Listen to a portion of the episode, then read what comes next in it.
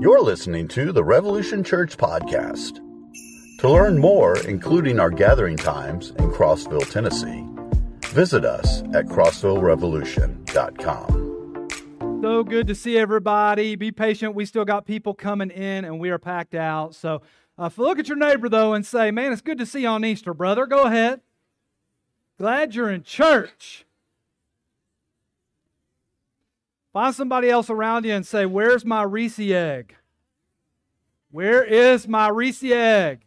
Who's, who's Reese egg people in here? Reese egg people? Okay. Cadbury egg people, raise your hand. Snicker egg people, raise your hand. All right, good deal. Good deal.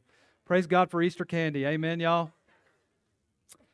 Hey, uh, we've made it abundantly clear to every single person here this weekend whether you're a regular at Revolution Church or you're visiting for the first time, maybe you're joining us online for the first time, uh, what we're celebrating this weekend. And every Sunday is special, and every weekend, every church around the world celebrates this. But Easter is the day that we commemorate, again, what we've made so clear. This is the day that we celebrate uh, the resurrection of our Lord Jesus Christ as a church. And Christians all around the world get excited and lose their minds, and churches packed out as a result. Amen, y'all? Let's give God a hand for doing that. You know, before Jesus was even resurrected from the dead, when he was in the middle of his ministry, in John chapter 11, he was quoted as sort of foreseeing this resurrection when he refers to himself as this I am the resurrection and the life. And then he adds on to it, and this is really the big, the big why behind we celebra- why we're celebrating Easter today. The one who believes in me will live even though they die, and whoever lives by believing in me will never die. And then he closes with this question when he quotes this Do you believe this? This is why we refer to this Sunday as Christians. It's a little churchy lingo, but we don't really call it Easter. Nothing wrong if you do call it that. We call it Resurrection Sunday. The context of Jesus saying this was in a story about a man named Lazarus that you've probably heard before if you've been in church at all. A man named Lazarus that dies and Jesus resurrects from the dead. And rather than, you know, read some 47 verses that we would have to go through, what I'd like to do is I'd like to give you a brief synopsis of the story and uh, get you out of here as quick as I quick as you can because I know you're going home to eat and uh, see family members and all that stuff. In John chapter 11, we see this chapter start out where a man named Lazarus gets sick. And Lazarus' two sisters, Mary and Martha, send word to Jesus as soon as he falls ill and it looks like he's going to die. Uh, they send word to Jesus, and when they do, they don't just tell Jesus, hey, Lazarus is sick, you need to come or, or Lazarus is about to die, you need to come. They do it in a very unusual way. They send a message to Jesus and say this The one whom you love is sick. Now, the first lesson from John chapter 11 that we've got to grab a hold of today as Christians, and even if you're a non believer in here and you're just kicking the tires of Christianity, somebody invited you, is this teaches us that even if Jesus loves us, we're still going to have pains in our lives. Some people would teach and some people would think, well, if Jesus loves me, I'll never get sick. If Jesus loves me, I'm never going to have pain. And what this teaches us is rest assured, just because you know Christ doesn't mean you're going to escape sickness and pain in your life. There would be teachers of prosperity gospels that would look at you and say on a TV or, or in a church that if you love Jesus, if you just have enough faith, then you're never going to struggle. You'll never get sick. You'll have perfect relationships. And one of the greatest lessons we see out of John chapter 11 is that is completely false. Uh, when I was young, in my house, we only had four channels. Does anybody in here remember back when you only had four channels? We had rabbit ears on the TV with tinfoil attached to the rabbit ears, and your parents would be like, "Move it, stop!" And you, you know they'd be watching the end of a game, and you weren't allowed to move. Anybody remember that? Say Amen. Young people don't know what it's like, man. You got so many options, all these streaming service and on the interwebs and all that stuff. I know, I know, I'm an old man, but but I remember back uh, when that happened, and when I would come home from school, sometimes the only thing on TV that I would watch would be this weird guy on PBS, okay, public access television, that painted. weird looking guy. Had a big afro. Anybody know what I'm talking about? Wasn't a black guy, but had an afro. Y'all know what I'm saying? And what was his name, y'all? Bob Ross. He's become kind of an icon, and people uh, make a big deal about him now. But I remember when I would watch Bob Ross paint, and at the beginning of the show, he would throw paint onto a canvas, and I'd sit there and go, That looks terrible. I could do better than him. Man alive, like that is awful. And then he would make something out of the stuff he threw on the canvas, and it would start to look good. And then about halfway through, when it was looking really good, he'd add a tree or something like that. And you he just ruined it again. Anybody know what I'm talking about? You ever watched him? But it never failed by the end of every single episode, Bob Ross had created a masterpiece.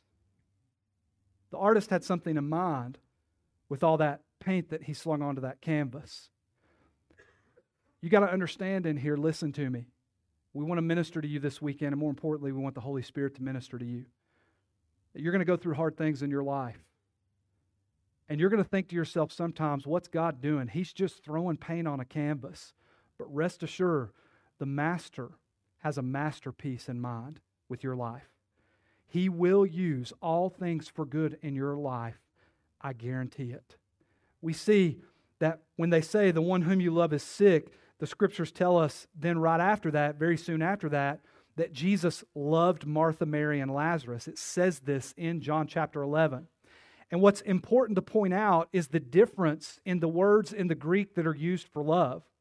When they tell Jesus, the one whom you love is sick, it's a form of Greek love that's referred to as phileo. That's the Greek word, and it refers to a friendship love.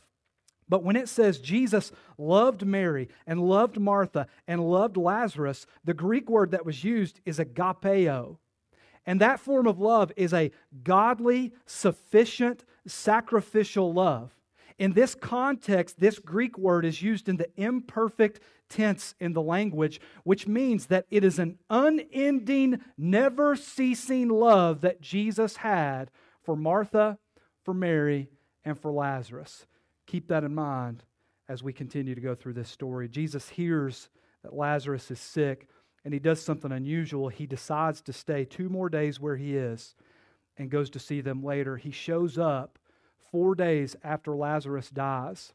And the only way I could describe this to you is Mary and Martha, Lazarus is in the tomb, Mary and Martha and several others are mourning the death. They're basically having a funeral, and Jesus crashes the funeral. I don't know about y'all, but I found in my life funerals are some of the most awkward things that I've ever been to. Does anybody know what I'm talking about? I can remember when I was about 10 years old, my grandmother died. And she was in a casket. And it's kind of weird what we do, how we paint people up and stuff like that. And we put them in a casket, and you're supposed to go do a viewing and all that. And I had people pressuring me. Like, I didn't want to go look at my grandmother in the casket. People like, You got to go look at her, son. Come on up here. And they're hugging me, holding me in place while I'm looking at my grand. And I just remember always having this weird feeling about funerals. Uh, being a pastor, I've been to all kinds of funerals in an attempt to minister to people and share the gospel and hopefully uh, spread the love of Christ at funerals. But boy, I've been to some weird ones, y'all.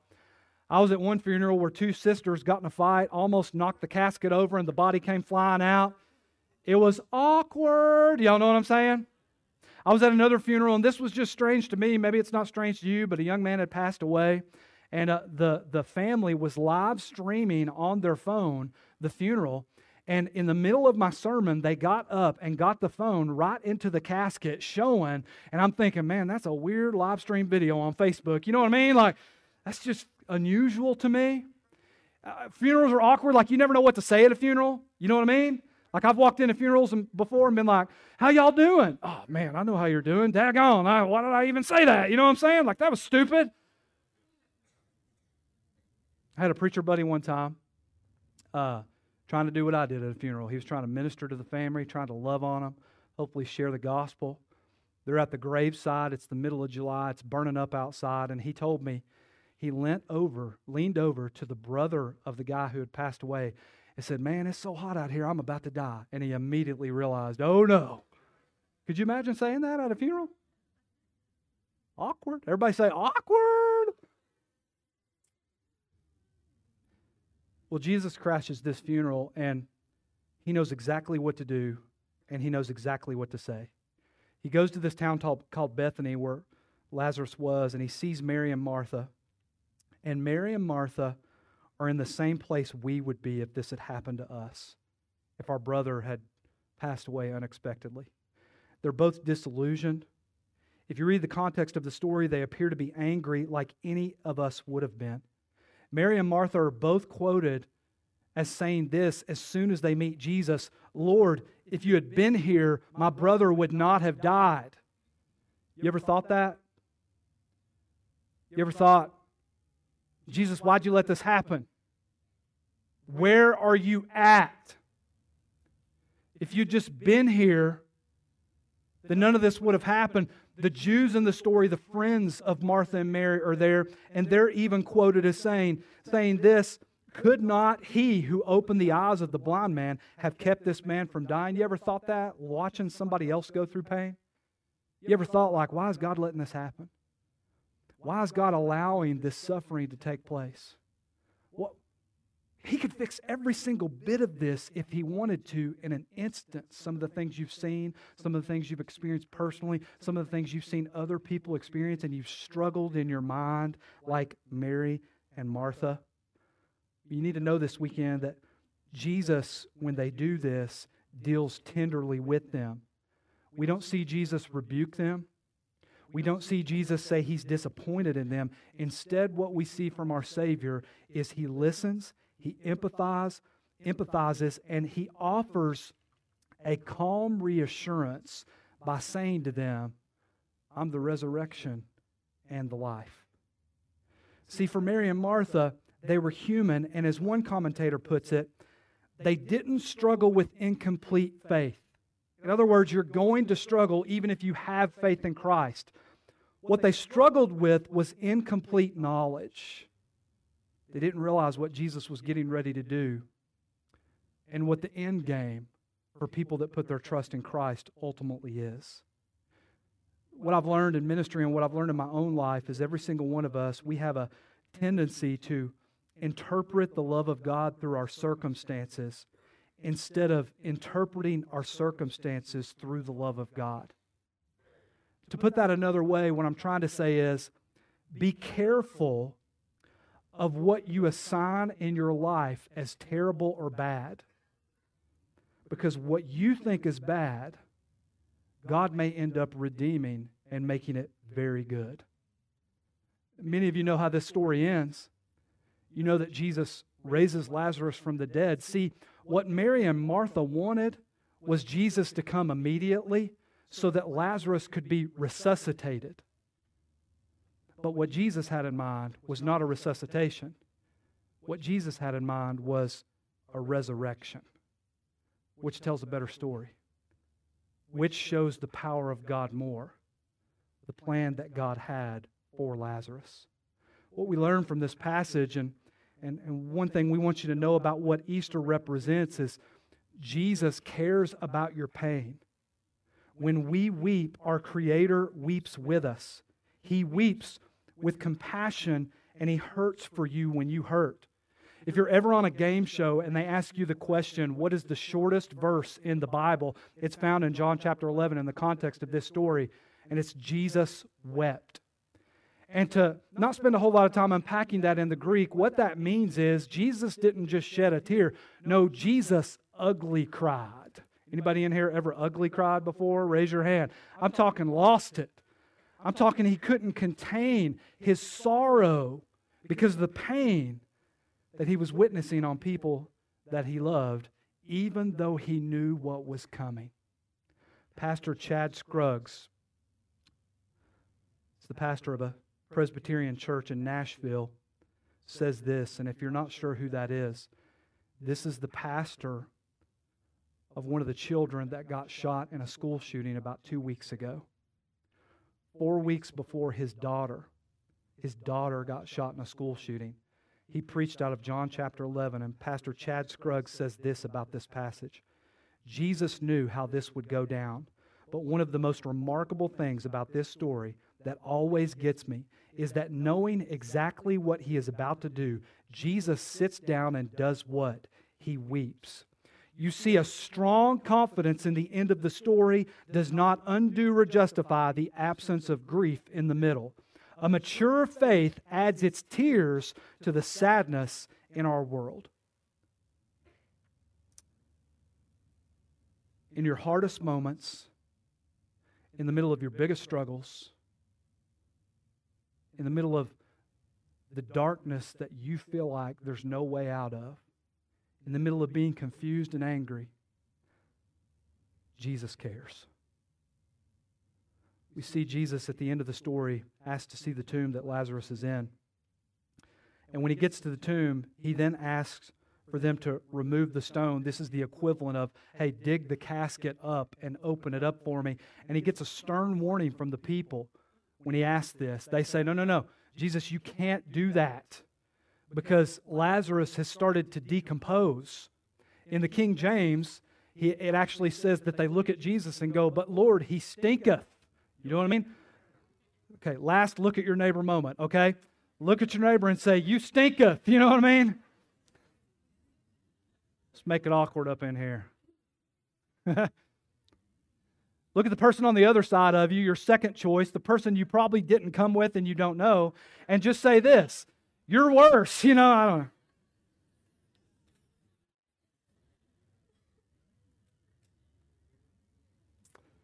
Jesus knows this, and this miracle sets Jesus apart from any other person in history. There's a significance of Jesus coming four days after Lazarus has died.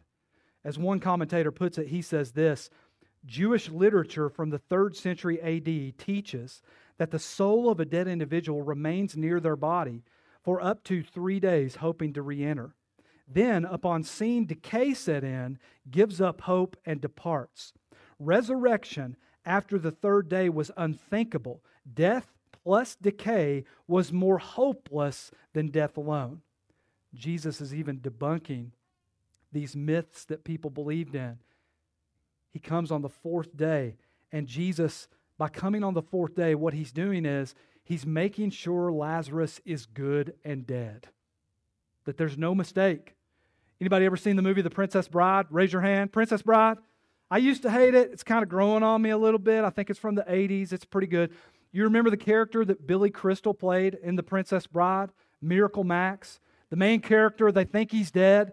They take him to Miracle Max. He listens to him and he goes, He's not dead. He's almost dead. Well, Jesus waiting until the fourth day, he's making sure he's dead. Not almost dead. Lazarus is dead, dead. He stinketh. Jesus raises Lazarus from the dead. You know how the story goes. And what this does is this proves that Jesus is the Son of God. It proves that Jesus had the power over death.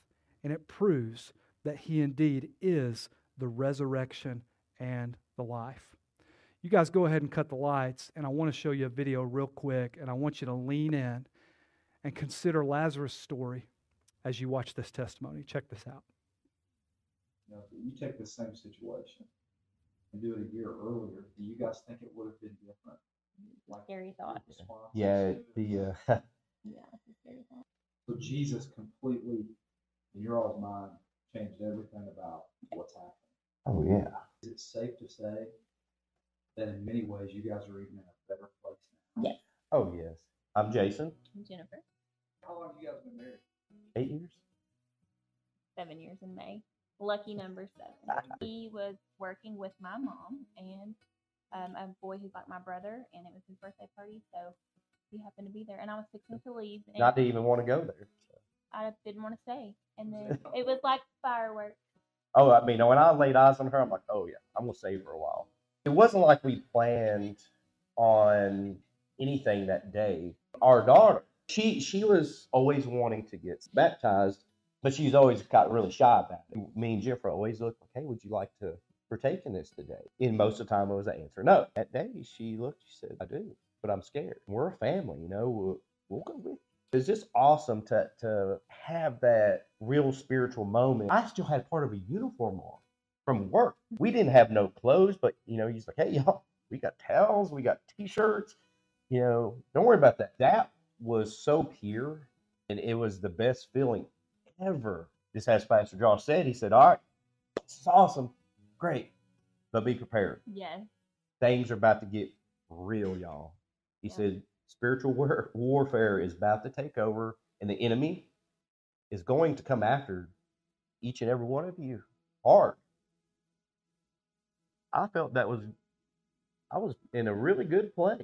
Mhm. You know, uh, Pastor Josh has been working with me. I'm starting to get some really good clarity. We're starting to get that good structure. We had super strong marriage. We were, you know, Oh, our yeah. kids, really good relationship with them. Even I kind of struggle with anxiety. I really uh, was starting to find like peace and calmness with anxiety too. Like it, we were just in a really, Yeah. really good place. I was offloading telephone poles. I had in my mind that I was going to uh, build a pole barn. One of the larger poles was being transferred from the trailer to its stacking pile. I'm on the ga- on the ground guiding. The pole gets lifted, and as he comes backwards, it flings the pole out of the hooks into midair, which strikes me in the chest area. This pole was 20 foot long, approximately 1800 to 2200 pound pole. I'm now pinned against the ground with this massive pole on me. I know my injuries are really, really bad because I cannot feel my legs anymore. I was bleeding out internally. I had internal injuries at that moment from liver to spleen the bladder, the L2 through L5 fracture, bones and up in my back. My pelvis was busted up in about 10 pieces. Nerves, everything's just ripped and torn apart. I roll back and I thinking that when I push with all my might, this pole is going to come off me, and I tried to do that, and I couldn't. I could not budge it. I could not budge that pole. Second attempt, I roll back. I kick back, and as I pushed with all what my my just everything I had, the pole literally felt like it was being flung off. And I remember saw the, the that pole leaving my body and going in front of me. Called 911, let them know my location. And I said, I have to get off the phone. I have to call my wife and tell her that I'm that I I'm, I'm hurt badly and I'm I'm dying. So now at this moment, I'm on the phone with my wife. My brother shows up to my side. He helps me to fight through this. Me and my brother had a whew, excuse me. Uh, me and my brother had a conversation. I looked at my brother and I told him it was okay because I knew I still had God in my heart. I accepted Jesus and I, you know, went public with baptism. I, I genuinely knew that all my heart. I didn't want to die. It was, it was going to be okay one way or another. My brother, he's like, no, no, it's not okay. You're going to keep fighting, you know? And pretty much about everybody in the in the medic service and the sheriff's department and different fire department all just kind of showed up at God worked through all of the obstacles, put the right people in the right place Yes. at the right time. God was there. God. Oh yes, yeah. Progressing and, and getting back to health so fast. The the doctor's jaws are on the ground, and it was humbling, you know, because I know God did this for me. When the doctors and all the medical stuff are saying this guy is supposed to kind of be dead, not. you know, I've always been a man that's been a, a, a strong man. But what happens when your strength physically has been taken from you? What do you live with now? You're here. That's all you got. That's where it's important that I can tell you firsthand to have God in both of those. Because if you do not have that to push forward is going to be very difficult. I don't think this story has would have went as quite as well as it as as it did if I truly did not start that relationship with God. Like I'm I'm not saying like it's you know Jesus, hey, you're a cool dude. I'm talking about that real deep uh relationship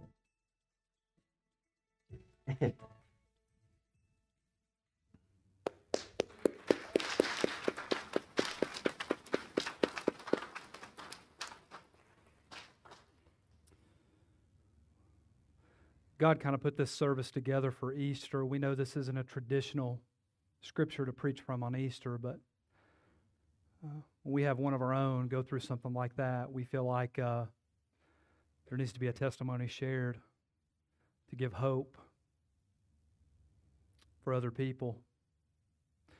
You know, God resurrected Lazarus, we believe. God performed a miracle with Jason, who's here today, and he's walking by the way, and everybody's blown away by it. And yeah, where you at, Jason? Where you at, Jason? Stand up, man. I think he's right over there. There he is, right there. Yeah. Yeah. Yeah. So he's not supposed to be standing right now, but um, but God did something amazing in his life, and yes, Jesus saved him physically, but more important, I don't know if you picked up on it, Jesus saved Jason spiritually, and uh, some of the things that he said, you know, were so powerful. And imagine having this peace if you're here this weekend. If I die, it's okay. I mean, I didn't want to die, but if I die, it's okay. I know because I know where I'm going. I know, I know I've got Jesus. I asked the question if this had happened a year ago before you knew Christ. Both of them, scary thought because they acknowledge that Jesus is the one who's got them through all this. Ask the question are, are things better now? Understand this. I've known Jason for 15 years, and God's done a work in his life that's been incredible over the last year. He got baptized and saved last Easter. And understand this this is a guy who was Mr. Knoxville. A lot of, like literally, a lot of what he was and his who he is is strong. You heard him say that his physical strength and all those things. And it gets taken away from him in a second. And I ask the question Are things better now since you almost died from a telephone pole falling on you than they were before? And immediately he and his wife say, Absolutely. God has used this in our life. It's that masterpiece God is making.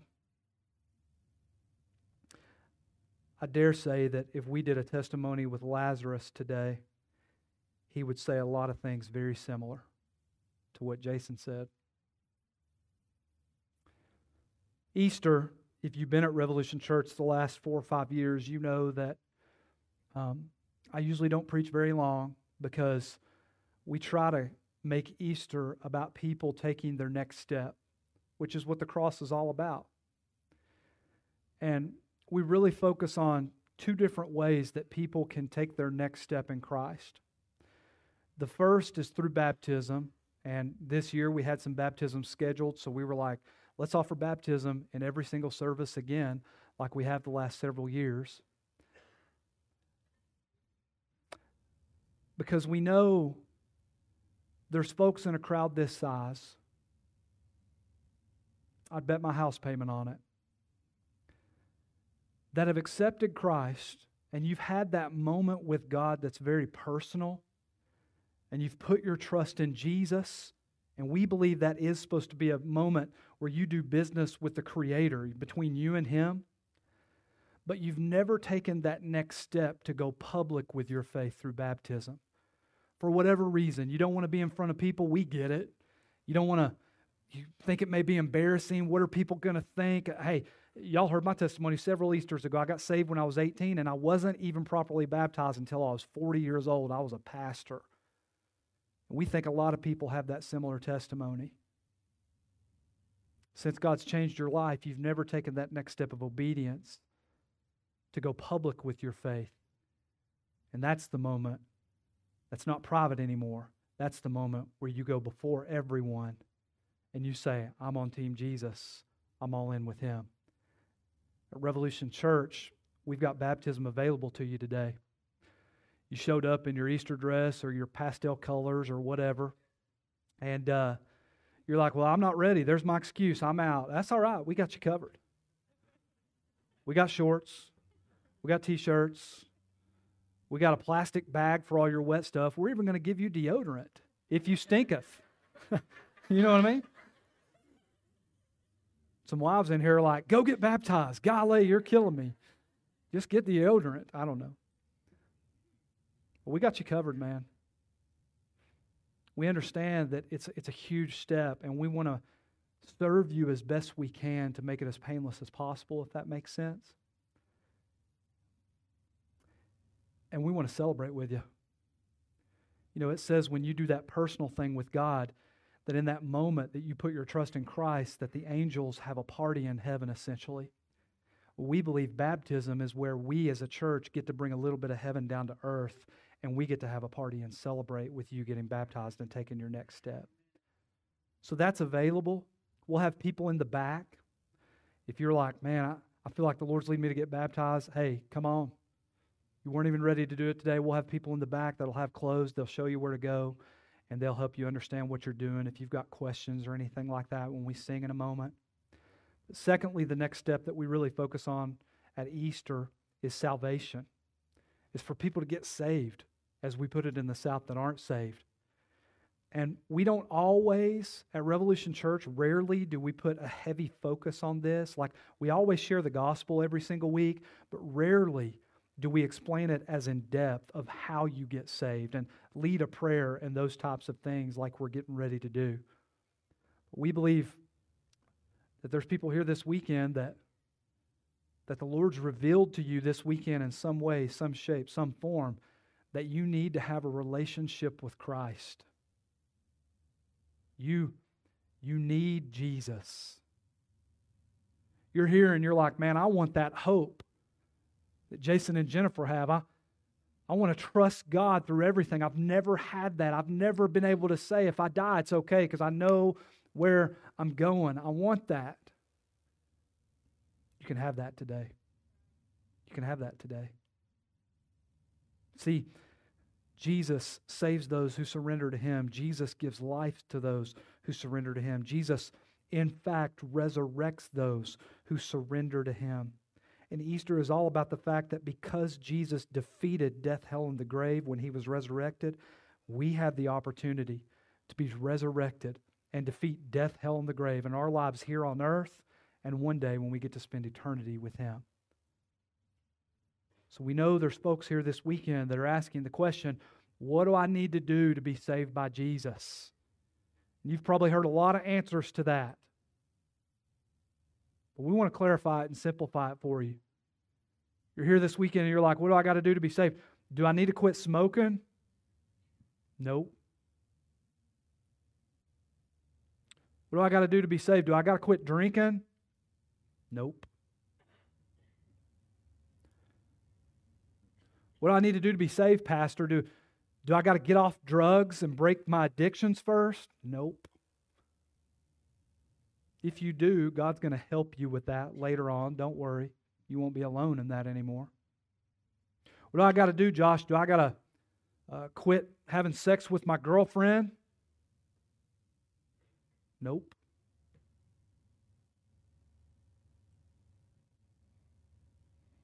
One guy asked me one time, Do I got to quit smoking weed if I'm going to get saved? Like, no, man. God made the grass and it was good. No, I'm just kidding. I'm just kidding. That's a joke. It's a joke. It's a joke. Do not leave here this weekend saying, Pastor said it's okay to get high. We know what kind of grass we're getting on Easter. No. No. Jesus meets you right where you are. And on Easter, let's be honest, there's a whole bunch of people in here that come because of the tradition. But church ain't your thing, religion ain't your thing. You're uncomfortable just sitting in here.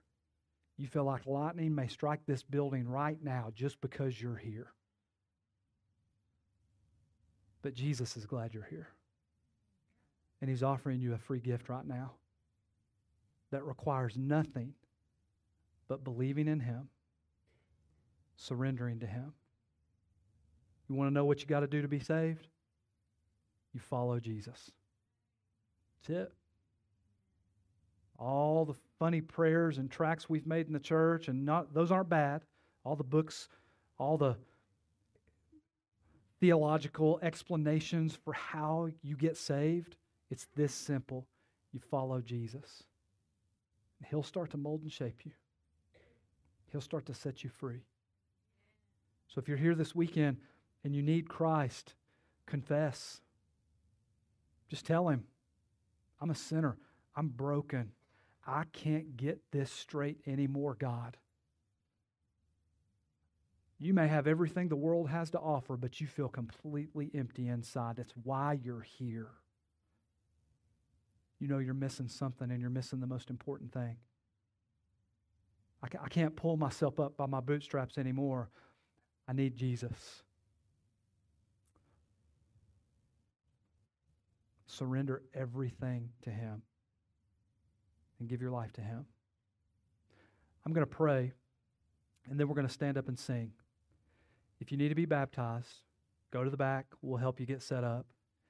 If you need to know Jesus, we've got people in the back that will pray with you. If you need help, if you've got more questions, we'd be honored. You can get up while I'm praying and go, or you can wait till we start singing and go, whatever you're more comfortable doing. Let's pray. Lord, I thank you for every person under the sound of my voice. God, Easter is an opportunity for us to focus on the most important thing and the main thing, and that is the gospel. That's the good news that Jesus Christ came to this earth, lived a sinless life, became sin for us, died on the cross for our transgressions. He paid the penalty for our sins, and three days later rose from the grave, defeating death, hell, and the grave. There are people in here that are scared of death. There are people in here that are tormented in their life. There are people in here that have been running from God their entire life. I pray, God, that they would listen to that still small voice of the Holy Spirit in their ear that is leading and guiding them. I pray for the strength to be obedient. God, there might be people in here that have never taken their next step of baptism and they need to do it. No more excuses. Suck it up. Quit whining. Quit making excuses. Quit. Today is the day you have given them the opportunity to do this. There might be people in here that have made every excuse in the world for why they don't follow you, why they're not saved, why they haven't put their trust in you. God, you're taking all those excuses away today because you took them away when you rose from the dead roughly 2,000 years ago. I pray, God, that you do what only you can do in this moment. That is moving people's lives. We love you. We pray that this worship glorifies you. In Jesus' name. If you're encouraged by today's message, be sure and rate us and subscribe on iTunes.